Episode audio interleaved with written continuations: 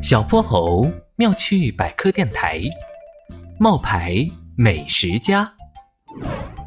这天一放学，哼哼猪就拉着小泼猴来到了中央大街。这里新开了一家串串香火锅店，刚开业没几天就冲上了波波城美食排行榜第一名。哼哼猪这样的资深美食爱好者，当然是不能错过了。老板，我要一个麻辣浓香锅，再来一份招牌大拼盘，豆腐丸子、金针菇、芝士年糕、土豆片。哦，对了，呃，还有你们的招牌甜品爆浆草莓蛋糕。好嘞，二位请稍等。梅花鹿老板一边飞快地在菜单上打着勾，一边乐呵呵地招呼着店里的客人。嘿嘿嘿，小泼猴，听说他们家的食材特别新鲜，都是原产地空运过来的。哼哼猪话音未落，一声尖叫在他们耳边响起。小泼猴立刻扭头一看，原来是一位狸花猫大哥。他一边拿着手机咔咔拍照，一边生气地叫来了梅花鹿老板：“呃，这位顾客，我们的菜品有什么问题吗？”“有问题，有大大的问题。”狸花猫大哥声音特别大，引得店里的其他客人都往他这边看。你们看，这个蛋黄流沙包里竟然有一根羽毛！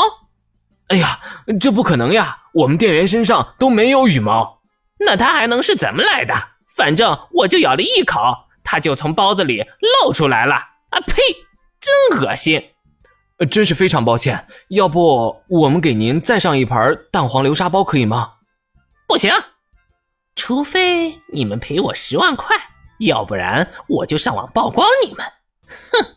我可是一名美食博主，在圈子里很有影响力。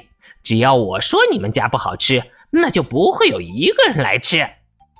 狸花猫大哥看了看愣在原地的梅花鹿老板，立马掏出手机对准了桌上的食物。各位家人朋友，今天主播要曝光一家火锅店，瞧瞧他们的包子里竟然吃出了一根羽毛，卫生堪忧。还有这什么招牌草莓蛋糕。甜的发腻，反正我是不会再吃第二次。等一等，狸花猫大哥，你确定这根羽毛是从流沙包里吃出来的吗？这时，一直在旁边默默观察的小泼猴走了过来。狸花猫大哥不耐烦地放下手机：“废话，那还能是哪儿来的？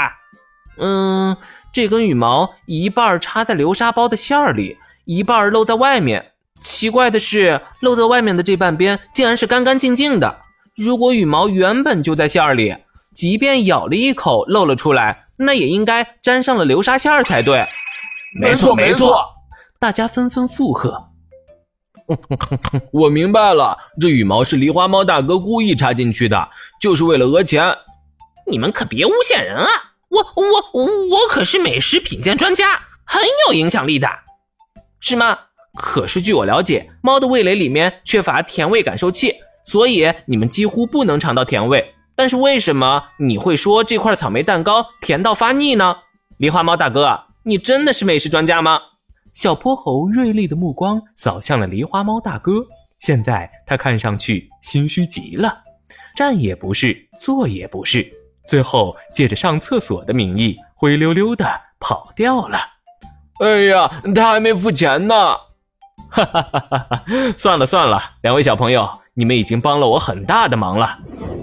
最后，梅花鹿老板为了感谢小泼猴和哼哼猪，请他们吃了一顿超级无敌丰盛的霸王餐，撑得他们连路都走不动了。